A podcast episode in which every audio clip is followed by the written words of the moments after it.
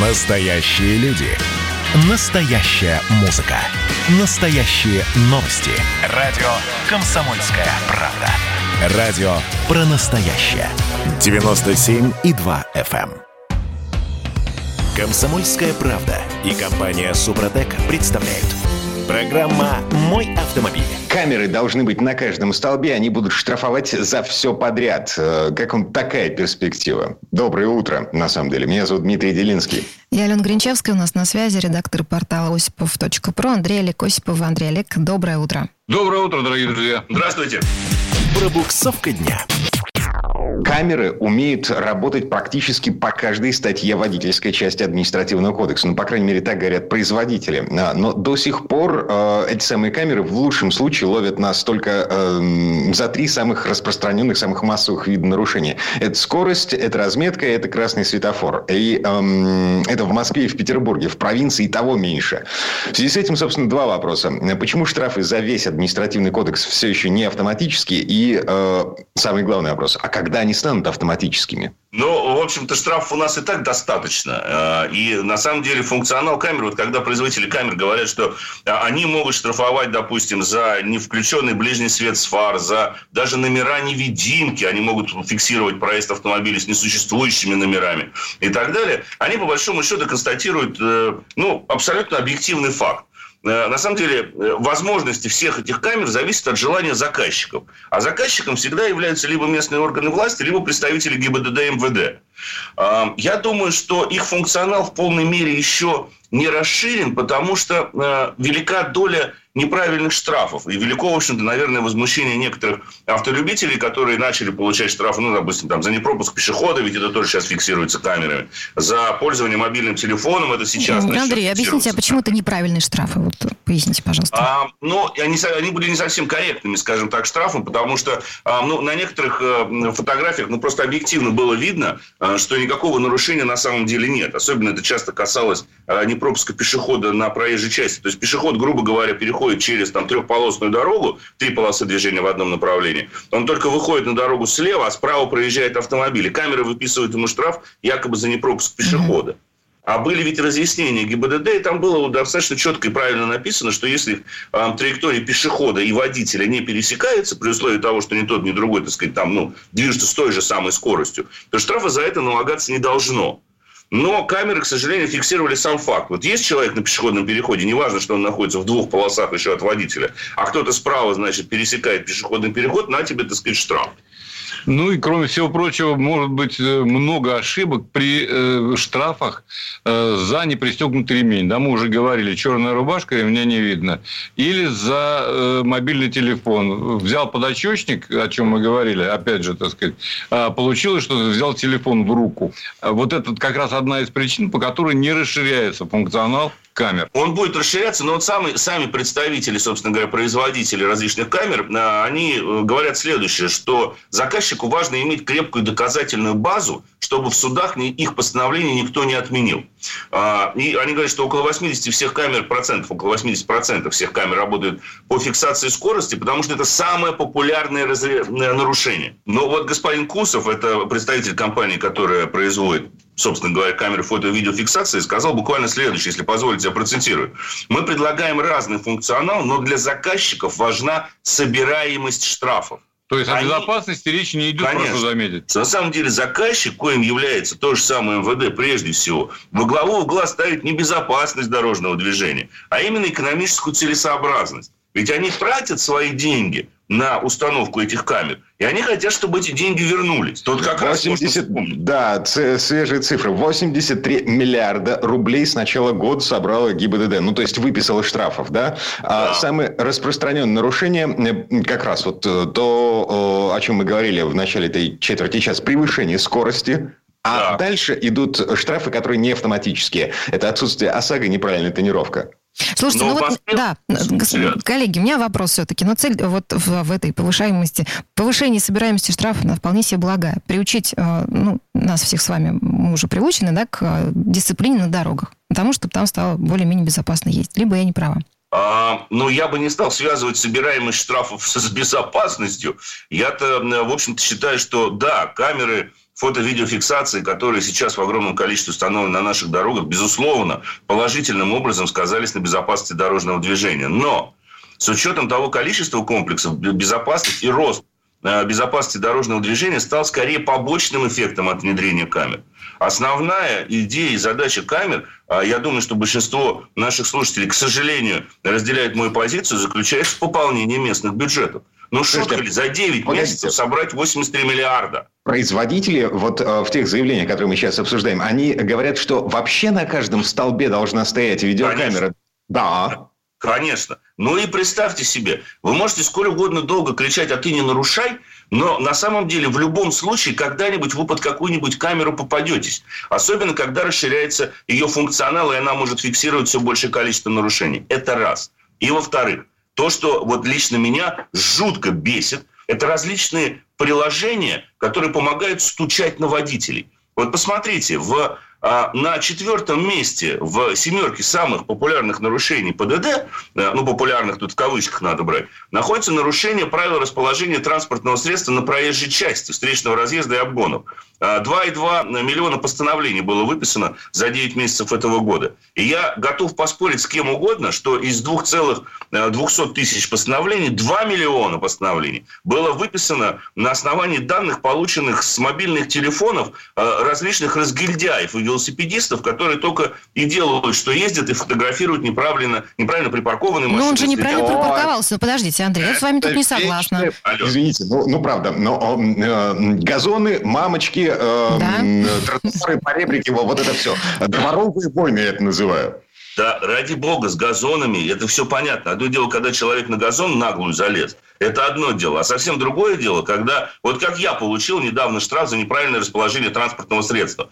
В том месте, где всю жизнь была парковка напротив магазина, там все до сих пор паркуются. Я там оставил магазин, э, собственный автомобиль. Но оказалось, что именно в этом месте разметку затерли в связи с тем, что там начнется э, в скором времени э, строительные какие-то работы, там что-то будут строить, то ли храм, то ли что. Вот. То есть парковка как бы есть, но она уже как бы запрещена.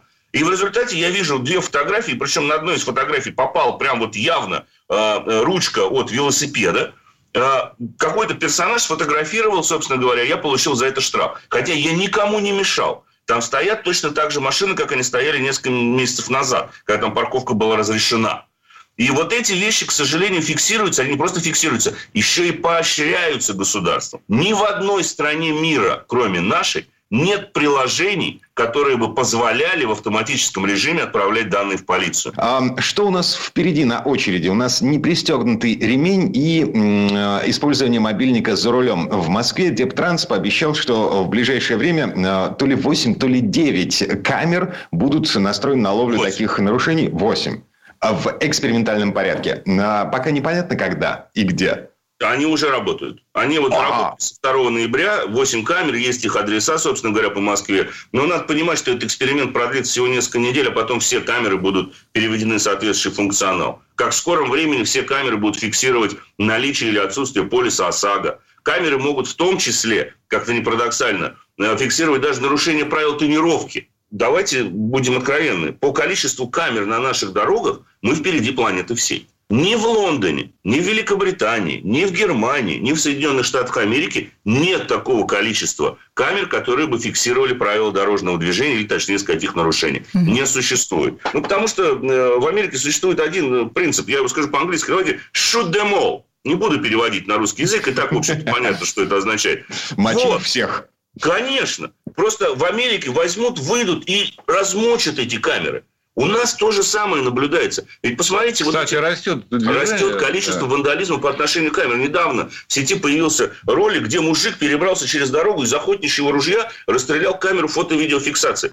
Можно ли его назвать мародером или человеком с девиантным поведением, так сказать, маргиналом, который просто не хочет подчиняться закону? Нет. Я считаю, нет. Потому что люди, в том числе этими камерами, очень многие люди, особенно в регионах, попросту доведены до отчаяния. Я говорю о тех штрафах, которые приходят порой с подкрученных камер фото- и видеофиксации. А вот тут вы можете даже в суде можете не пытаться доказать. Если вы по GPS проедете со скоростью 80 или 78, а камера подкручена, и вы получите штраф за 82, а таких камер, по моим оценкам, приблизительно 10% от общего числа установлено, то вы никогда и нигде не сможете доказать, что, собственно говоря, камера как-то подкручена. Потому что всегда, как в разборах в суде с ГИБДДшниками, судья всегда говорит, у меня нет оснований не доверять сотрудникам Это невозможно ГИБДД. доказать. Я точно знаю, Все, точка. что я на прошлой неделе получил штраф, почему за 29 сентября, на родной дороге, Да. в своем маленьком городке в Подмосковье. Хотя ничего не превысил. Хотя ничего не превысил совершенно определенно, потому что я знаю, где расположена камера, и проезжаю всегда с особой осторожностью, закладываясь не на 2 километра, а на 5, на 6 километров Ну, в то есть 60 и приезжай 75. А получилось так, что я превысил на 2 километра. Вот и все. И доказать это невозможно. Доказать это невозможно. Я, конечно, уплачу э, штраф, но в принципе это раздражает, вне всякого сомнения. Уйдет эта проблема совершенно, когда автомобиль будет снабжен автопилотом полностью, Вообще. и человека за рулем не будет. И пусть тогда камеры э, что угодно делают, тогда они станут не нужны, как мне кажется. Возможно. И я А, надеюсь, что те, кто их производит, обанкротятся наконец. Очень да. Очень пози- позитивная нота. Ага. А, На этой ноте мы, пожалуй, поставим многоточие. Андрей Олег Осиповы, редакторы портала осипов.эксперт были у нас на связи. Парни, спасибо, хорошего дня. Спасибо. Спасибо. доброго. Счастливо, берегите себя. Ну, а мы вернемся в студию буквально через пару минут. А В следующей четверти часа у нас автомеханик, ведущий программу «Утилизатор» на телеканале Че Юрий Сидоренко. Будем считать деньги. У нас созрел вопрос, а какой кредит выгоднее при покупке машины? Целенаправленный автокредит, либо обычный потребительский на покупке. Программа «Мой автомобиль».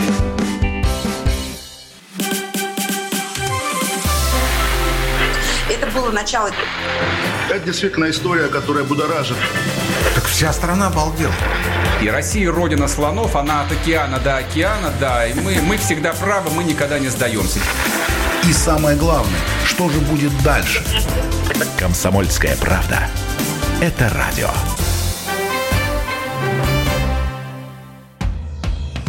«Комсомольская правда» и компания «Супротек» представляют. Программа «Мой автомобиль».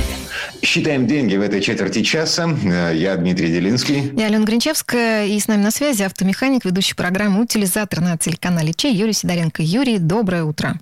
Доброе утро. Слушай, а у нас тут такой вопрос созрел. В какой кредит э, выгоднее всего ввязываться, вляпываться при покупке машины? В целенаправленный автокредит или в обычный потребительский, который выдают на покупки, там, не знаю, в В супермаркете? общем, что выгоднее? Вот об этом поговорим.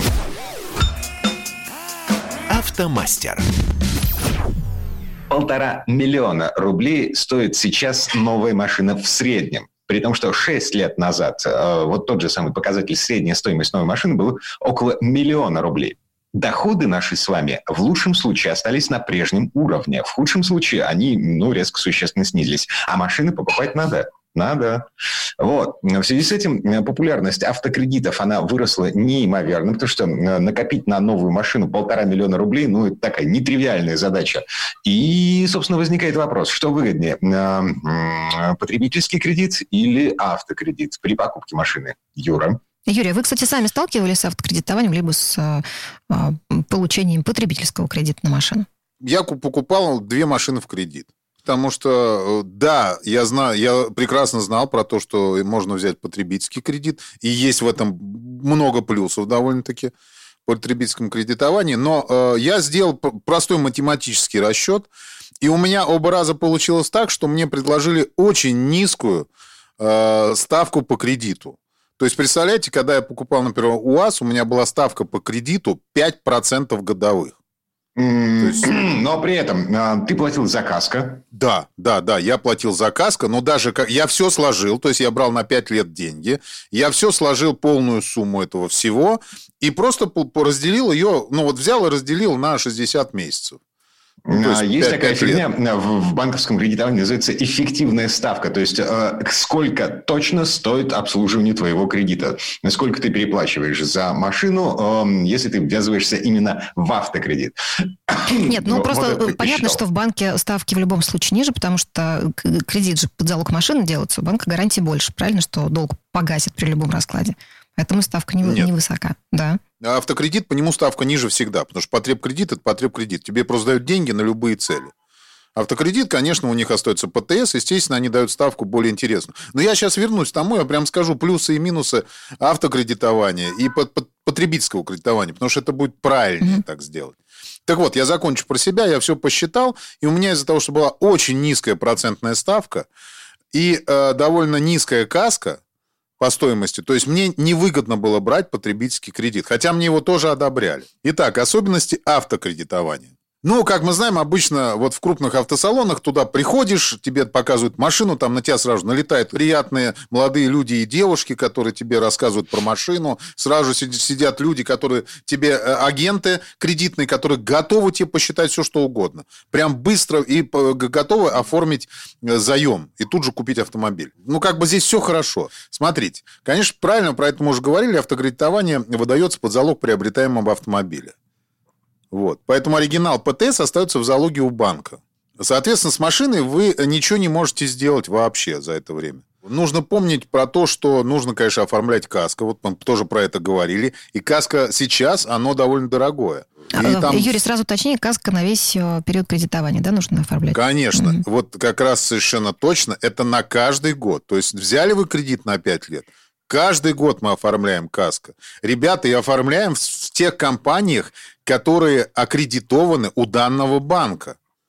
То есть не надо забывать, потому что, конечно, там могут предложить и интересные условия, но там, как правило, надо читать договор, что в нем будет прописано до конца. И насколько там, а, например, полная утрата машины или еще что-то, да. А, а банк нам плохого не посоветует. Э, вот эти самые страховые компании, которые у банка аккредитованы, они, э, ну, в общем, тарифы у них такие не маленькие.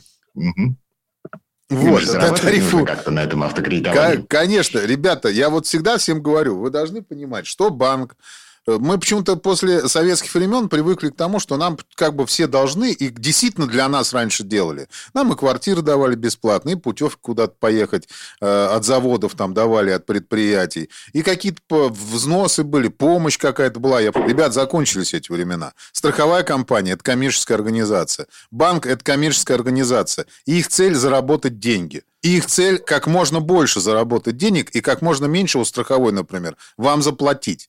Так что не, не ждите, что милые, приятные люди вам сделают страховой полис, а потом вам за копейки, и потом за это все заплатят за машину. Это такое маленькое отступление. Каска значительно увеличивает процентную ставку, которая была предложена изначально. Потому что, когда мы это все посчитаем, она может сложиться в очень хорошую сумму. Угу. Дальше, э, друзья мои, еще есть э, проблема, которая, э, про которую все забывают. То, что когда вы берете машину в автокредит, вот я даже тут читал некоторые статьи, народ пишет, что обязательно у вас будут прекрасная цена. Если вы приносите деньги, там просто деньги в салон, то там цена выше, вам никаких скидок не дадут, не дают. Все это фигня. Если вот это сейчас почитаете и послушаете, и на это поведетесь, то вы, ну я не знаю, но вы неправильно поступите. Потому что как только вы берете автокредит, на конкретную машину в этом салоне, например, на вас сразу же навесят кучу дополнительных опций, таких как установка сигнализации, каких-нибудь противоугонных систем, которые у них стоят немерено денег. Вот у меня так получилось с УАЗом. Ну, правда, даже при этом все равно он отыгрался.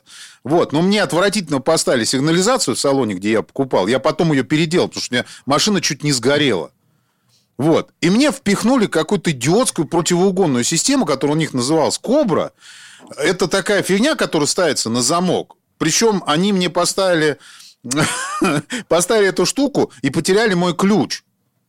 Э, ключ основной от этого замка, понимаете? Мне его не дали. То есть у меня до сих пор э, ну, я не заморачивался этим вопросом, потому что я машину эту и так могу открыть спокойно, если даже аккумулятор сядет. Но вопрос не в этом. Просто у меня нет ключа от дверей до сих пор, понимаете? Угу.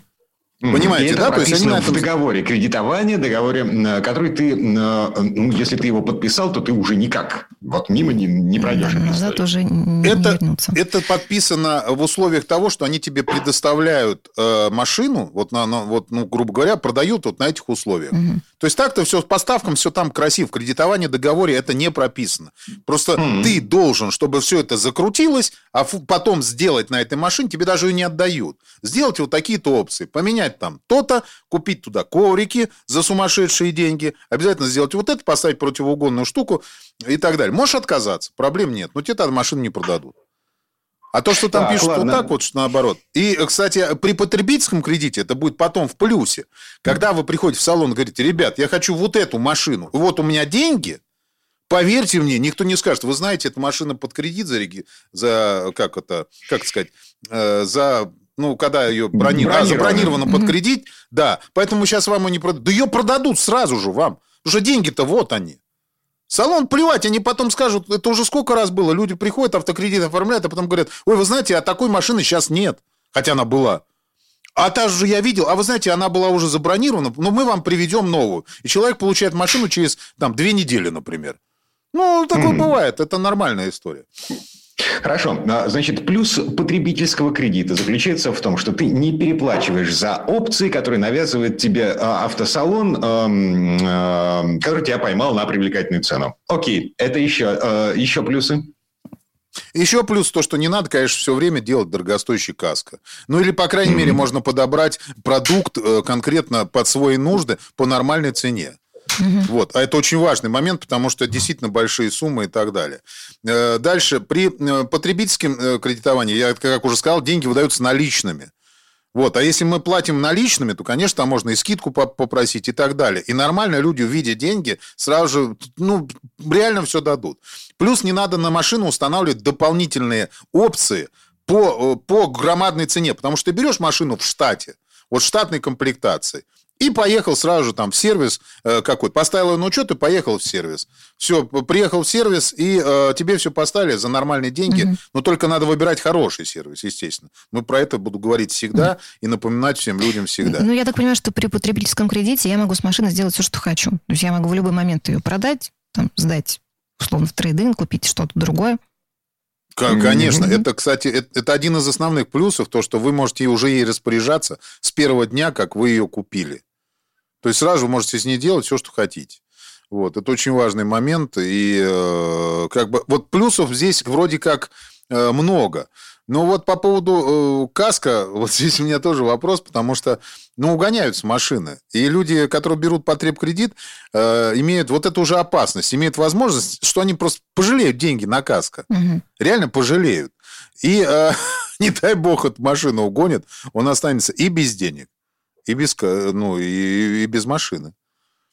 А такое может быть. Так что, ребят, тут если вы берете потребительский кредит, опять же таки, берите математику, узнайте, сколько стоит каска на машину, и обязательно сложите это все. Потому что все дополнительные функции, которые ставятся в другом сервисе, то есть у дилера за большие деньги, их тоже надо выполнить. Все эти вещи надо выполнить, только по нормальным ценам поставить э, их самому, грубо говоря. Там приехать в сервис, сделать каска и поставить противоугонные всякие штуки. Потому что это тоже нужно, это очень важный момент. Вот. А, в общем, а, ничего бесплатного в нашей стране не бывает, поскольку живем в рыночной экономике. А в связи с этим а, есть, а, на самом деле, калькуляторы подбора всей этой фигни в интернете. Юр, тебе спасибо. Юрий Сидоренко, автомеханик, ведущий программу «Утилизатор», был у нас на связи. Спасибо. Всем большое спасибо тоже и удачной покупки автомобиля. Ну, а мы вернемся в эту студию буквально через пару минут. В следующей части программы к нам присоединится Федор Буцко. Поговорим о том, чего категорически нельзя делать в случае ДТП на скоростной трассе, ну, если вам дорога жизнь. Программа «Мой автомобиль». Это называется партисипаторное проектирование. Если сами жители двора будут участвовать в установке этой конкретной лавочки, то по социологическим данным меньше вероятность того, что они нарисуют на ней там слово Аплодирую вам, Эдвард. Ну мы же с вами трезвомыслящие люди. Эдвард меня убедил, что это нормально. Отдельная тема с Олегом Кашиным и Эдвардом Чесноковым. На радио «Комсомольская правда». По будням в 9 вечера по Москве. Тоже мочить в сортире, но других и не так. «Комсомольская правда» и компания «Супротек» представляют. Программа «Мой автомобиль». А это мы вернулись в студию радио «Комсомольская правда». Я Дмитрий Делинский. Я Алена Гринчевская. И Федор Буско у нас на связи. Федь, доброе утро. Доброе утро. Здравствуйте, друзья. В этой четверти часа будем стучать по дереву и говорить о том, что нельзя делать после ДТП. Пробуксовка дня. Итак, а, мы примерно помним, что нужно делать после аварии. А, убедились в том, что все живы, посмотрели, нужна ли кому-то помощь врача. В зависимости от этого вызываем, не вызываем скорую. Значит, ставим красный треугольник э, там, в 15 метрах в черте населенного пункта, за городом в 30 метрах. Уже только после этого вызываем гаишников. Да? Все правильно, ничего не перепутал. Ну и главное Немножко не покидать место ДТП, простите, можно я вклинюсь? Причина, ну, мы знаем, правила написаны кровью. Причина вот а, именно этой последовательности заключается в том, что в а, стоящую машину на полосе, да, легко непринужденно может врезаться следующая, а потом еще одна, еще, еще, еще. Все мы видели а, душераздирающие кадры там из какой-нибудь Канады или там, из Не другой... только Канады. Посмотрите кадры из а, КАДа, по которому вы иногда ездите, питерского, или посмотрите кадры сам КАДа московского или других трасс, собственно, любых трасс, где скорость 80 э, и выше. Вот такие многополосные дороги, где люди привыкли ехать быстро. Да, разрешено 80, поток идет 90, разрешены 100, поток идет еще немножко быстрее. И вот э, даже сотрудники ГИБДД говорят о том, что вот на таких дорогах, когда двое столкнулись, даже там пустяковая авария, там, на черканули, а когда в эту машину врежется третья или там четвертая, это вот вопрос времени, потому что это происходит постоянно. И действительно, вот мы говорим о том, что правила написаны кровью, да, Дмитрий, я тоже слышал эту фразу, самые, ну, да, это так, но тем не менее, есть проблема. А, и вот э, по правилам мы не должны оставлять место ДТП. Если мы решили почему-то оставить место ДТП, то это, это а, достаточно серьезным считается там, правонарушением. Этого обычно нормальные водители боятся. Потому что можно лишиться прав. Можно на год, например, остаться э, без прав. Но тут очень важно разобраться, что является оставлением места ДТП. И вот в какие есть случаи, например, в которых водитель, в принципе, допускается оставить место ДТП. А, и он за это не должен получить административный арест там, на 15 суток или на, на годик-полтора остаться без прав. Например, в экстренных случаях, если невозможно отправить, э, там, пострад... есть пострадавшие, их нельзя отправить на попутном транспорте там, в больницу, водитель э, должен, там, естественно, зафиксировать э, звонком э, свои данные, звонком в ГИБДД свои данные, данные об автомобиле, э, должен зафиксировать место происшествия, желательно, чтобы были рядом э, свидетели, которые все вот это вот тоже увидят, э, снимут, и после этого нужно там вести пострадавшего. А если пострадавших нет, э, и как бы все согласны, то можно оставить место ДТП вот по форма, формате Европротокола. Да, скачать, например, приложение помощник ОСАГО, зафиксировать и самостоятельно поехать на место э, оформления уже э, в дорожно-патрульную службу. Угу. То есть есть какие-то исключающие случаи. Но мы сейчас говорим даже не о них, а о том, что бывают ситуации, в которых нужно покинуть место ДТП. Ну вот та же не, самая не... история со скоростной магистралью, Федор, да, о которых вы вначале э, говорили. Да, совершенно верно. Дело в том, что э, если вот это ДТП произошло, вот, например, в каком-нибудь третьей, четвертой полосе МКАДа или КАДа, то, в общем-то, э, лучше там не оставаться. Естественно, не уезжать, но лучше съехать на обочину. Кстати, некоторое время назад на информационных табло на МКАД появились объявления с призывом «убирайте машину на обочину». Вот произошла авария, сразу уберите машину на, обо- на обочину. По идее, этого как бы делать вроде бы и нельзя. Но вот МВД э, поясняло, что вот не будут за это наказывать автомобилистов за перемещение транспортных средств. Речь идет, конечно, не о том, что, что вы уехали за 10 километров куда-то, а то, что вы аккуратненько съехали на обочину, если есть такая возможность. Могут ли после этого возникнуть сложности с оформлением ДТП? Да, могут. А, а что может помочь? Фотофиксация, например? Или не, да, не конечно. И фотофиксация может помочь, если у вас есть регистратор, это хорошая история, э, это, это действительно может стать аргументом. И вообще бы здорово было, чтобы в наш цифровой век такие электронные системы появлялись э, у всех автомобилей, у всех водителей. Но это вопрос будущего, пока это еще не так. Хотя сейчас, кстати, все больше, ну, по крайней мере, уже несколько есть машин новых на российском рынке, которые стандартно с завода комплектуются э, регистраторами, работающими постоянно. Я боюсь, что это не немецкие машины, потому что в Германии регистраторы в принципе запрещены. Да, но в любом случае стоит помнить о том, что вот есть а, в КОАПе такой пункт, такое правило, которое называется крайняя необходимость. Вот, например, если вы э, ночью на скоростной магистрали у вас произошло ДТП в середине этой дороги, вы понимаете, что вот нет-нет, а вот КАМАЗы-то мимо мчатся, вот хорошо, если они все очень внимательно на дорогу смотрят. А может, в там, навигатор загляделся, э, или там по телефону болтал, или просто отвлекся. И может случиться непоправимое.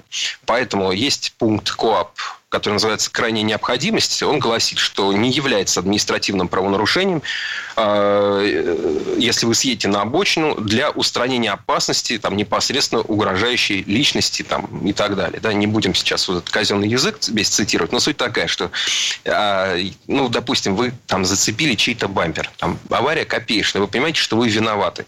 Может быть, лучше не стоять э, вот на а, опасном месте, а все-таки съехать на обочину, и там уже разбираться, кто кому что должен.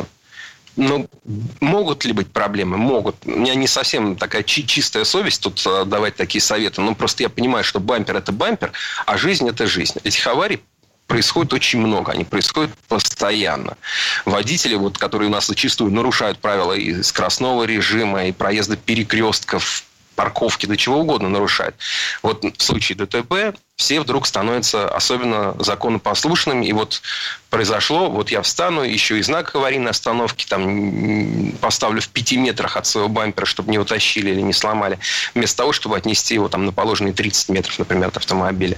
Вот, это, это опасно. Просто очень много смертей. Они не попадают в отдельную статистику ГИБДД, но вот наши коллеги из экспертного центра пробок нет посчитали, что от тысячи до полутора тысяч человек в год гибнет при оформлении ДТП. То есть, знаете, как вот раньше погибали при исполнении служебного долга, была такая формулировка, а теперь они погибают при исполнении ПДД. Ну, это же бред, ну, так не должно быть. Естественно, в принципе, в идеале должно быть изменено законодательство ну, ну, трудно водителю грузовика ночью, может быть, увидеть знак аварийной остановки, который еще и неправильно стоит на, широкий, на широкой дороге, он выезжает из-за поворота, тяжелый, груженный.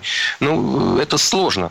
Поэтому вот э, нужно что-то делать вот с этим пунктом ПДД, который запрещает отодвигать машину там, с места ДТП. По идее, вы должны даже эту машину убирать, но только есть небольшой список случаев. Например, вы перегородили полностью движение. В этом случае, да, нужно быстрее фотографировать, договариваться и там скорее освобождать проезжую часть. А это и не только вот в таких страшных авариях там на МКАДе происходит. Это происходит в этих мелких городских, когда вот двое там не поделили дорогу, перегородили узкий проезд, ни трамвай, никто проехать не может, все встало и, и, и все.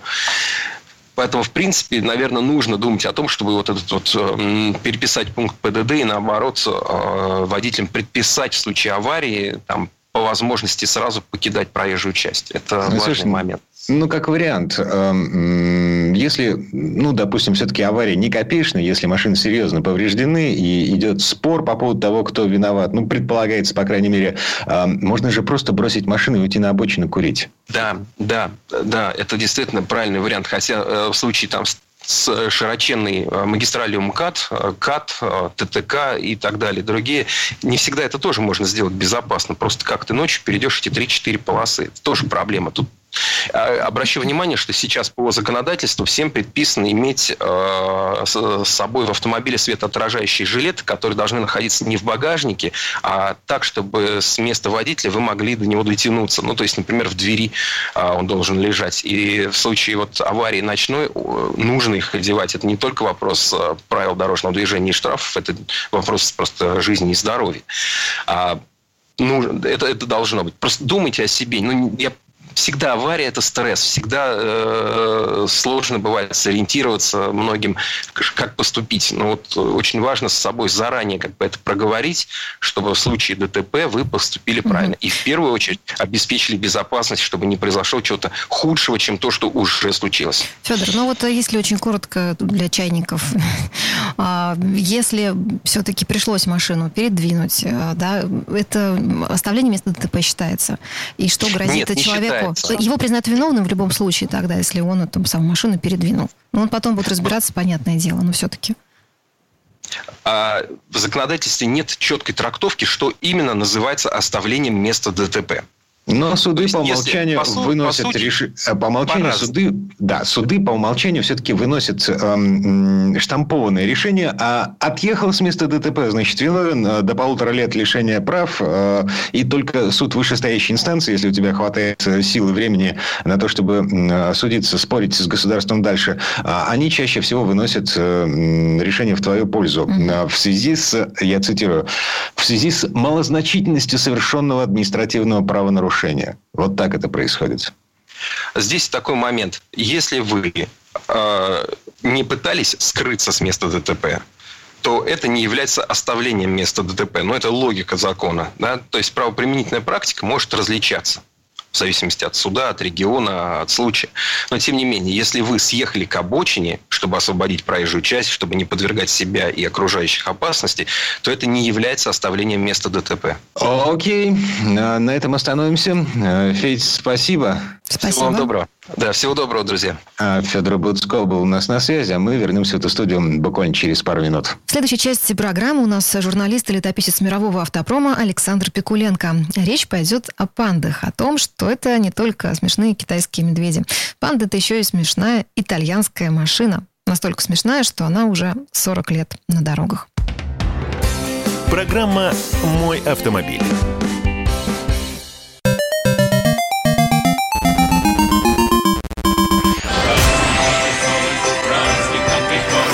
Видишь суслик? Нет. И я не вижу. А он есть.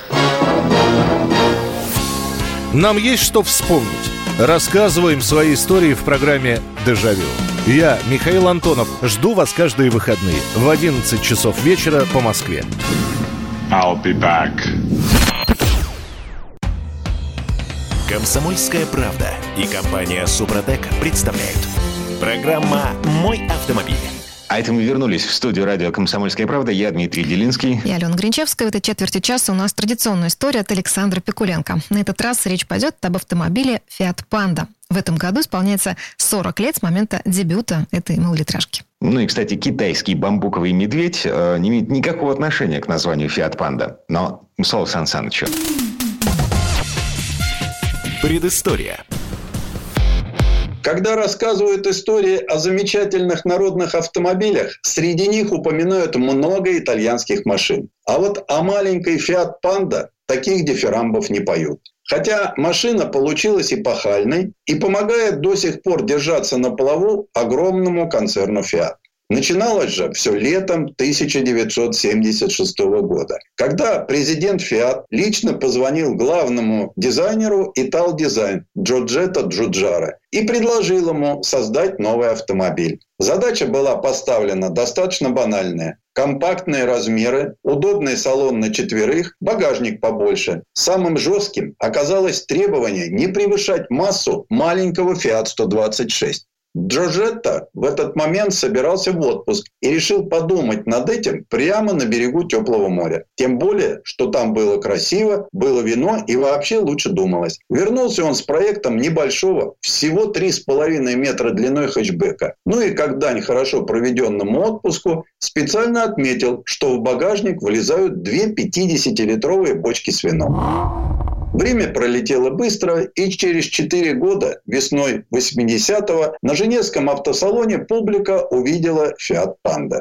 Сам автор, представляя машину, сказал, «Панда, она как джинсы, простая, практичная и непритязательная. Я рисовал ее так, словно это какая-то военная техника. Она легкая, выверенная, сбалансированная и созданная для определенных задач. Непритязательная внешняя машина была интересна в деталях. Передние сиденья раскладывались, образуя спальные места. Обивка была съемная, чтобы удобнее чистить. Все стекла были плоскими, а в интерьере процветал квадратный стиль и почти агрессивная простота, что было в то время чем-то новым и захватывающим воображение. Кстати, свое название машина получила в честь Эмпанды, богини, опекающей путешественников. И пушистый белый медведь здесь ни при чем. Хотя после появления автомобиля Всемирный фонд дикой природы хотел запретить использование имя панда, но перестал это требовать, когда Фиат внес приличную сумму в качестве пожертвования. Для новой модели с заводским индексом Fiat 141 новых моторов не разрабатывали, а просто взяли те, что были в наличии и приспособили к машине. В результате первая «Панда» комплектовалась или 650-кубовым двухцилиндровым воздушником в 30 лошадиных сил, либо более серьезным 45-сильным четырехцилиндровым жидкостником объемом 900 кубиков. А через три года произошло эпохальное событие. При помощи австрийского Штайр-Пух появилась полноприводная версия Panda 4 на 4. Она стала первым субкомпактом с приводом на все колеса. Причем получился настоящий боец с бездорожьем, без скидки на размеры. Правда, раздаточной коробки с понижайкой у «Панды» 4 на 4 не было. Ее заменяла первая, очень тяжелая передача. В обычных условиях на машине трогались со второй. В 1985 году «Панда» пережила рестайлинг. Конструкцию пересмотрели очень серьезно. Задняя подвеска стала независимой, кузов сделали жестче и оцинковали. Не стало моторов воздушного охлаждения. Добавились новые модификации. Так, в 1990-м появилась «Панда Электро». Это был дорогой, его продавали по цене трех обычных пан, двухместный автомобиль, поскольку все место сзади было занято батареей. Он имел электромотор мощностью 18 лошадиных сил, который передавал момент через стандартное сцепление и коробку. На машине пришлось усилить подвеску и переделать тормоза. Скорость была 70 км в час, а дальность 100 км. Несмотря на несовершенство конструкции, эта машина простояла на конвейере 8 лет и продавалась не только в Европе, но и Америке. В целом, первое поколение Fiat Panda продержалось на производстве 23 года. Сделали за это время почти 4,5 миллиона машин. В 2003 году дебютировала Fiat Panda 2. Что интересно, при создании этого автомобиля конструкторы решили ничего не брать от внешней стилистики предшественницы. Конечно, Panda 2 получила в наследство практичность, простоту и компактность. Но ведь сначала даже имя у нее было другое – Гинго. Но резкая реакция маркетологов Рено, которым не понравилось пересечение с названием Твинга, заставила вернуться к привычному Panda. Делать эту модель решили не в Италии, а на новом заводе в польском городе Тихи. Построили автомобиль на компактной платформе Fiat. На ней потом делали Fiat 500 и Ford Ka. Панда 2 – это уже пятидверный автомобиль. Длина его увеличилась на 200 мм, а дизайн можно назвать спокойным. В нем нет никакого вызова. И оказалось, что именно это и нужно автомобилистам. Они в большинстве своем все-таки прагматики и готовы завести себе практичный и удобный автомобиль за небольшие деньги с низким расходом топлива. Поэтому и улыбнулось счастье маленькому итальянцу. В 2004 году его признали европейским автомобилем года. И действительно, простая, юркая, надежная, она устраивала почти всех. Появились и модификации полноприводная и даже спортивная со стасильным двигателем 1,4 литра, шестиступенчатой механикой, дисковыми тормозами всех колес и жесткой подвеской. В гамму моторов добавили дизель. А еще «Панда» второго поколения удивила публику, появившись на старте марафона Париж-Дакар. Причем за рулем одной из них сидел чемпион мира по ралли Микки Биазон. Правда, пустыня оказалась этим малышкам не по зубам. Третье поколение Fiat Panda стало сходить с конвейера уже итальянского завода в 2011 году. Ее дизайн можно воспринимать по-разному, но точно можно сказать одно. В нем нет ни одной агрессивной черты. Всюду во внешнем облике автомобиля царят плавные линии и скругленные углы что, впрочем, типично для многих современных моделей. Двери и бамперы автомобиля украшают вставки из некрашенного пластика. Европейцам с их чрезмерно плотной парковкой это будет очень кстати. Плавные линии кузова Fiat Panda будто бы стекают сквозь окна в салон, становясь органичным дизайном интерьера. Да и выбор двигателей на все вкусы. Всего их стало четыре. Три бензиновых и дизель. Доступен и гибрид. В нем литровый трехцилиндровый мотор объединен с 12-вольтовым стартер-генератором. То есть Panda 3 хоть немного, но позеленела. Так почему же именно Panda на протяжении трех поколений так популярен в Европе? В отличие от иных конкурентов, она создает хорошее настроение. Как, впрочем, и многое, что связано с Италией, да и с пушистым медвежонком тоже. Так что это выбор скорее эмоциональный. Кроме того, автомобиль во всех поколениях был неприхотлив и не перегружен сложными системами. У него скромный аппетит, а это сегодня подразумевает и малое количество вредных выбросов. Ну а что нас ждет впереди? Как это не печально, электрическое будущее. Концептуальный Fiat Centoventi с небольшой плюшевой пандой в бардачке не оставляет сомнений в том, что нынешняя панда скоро отправится на покой. Предыстория. Сан Саныч, спасибо. Это был Александр Пикуленко, летописец мировой автомобильной индустрии. Ну и у нас на этом все на сегодня. Алена Гринчевская. Дмитрий Делинский. Берегите себя. Программа «Мой автомобиль».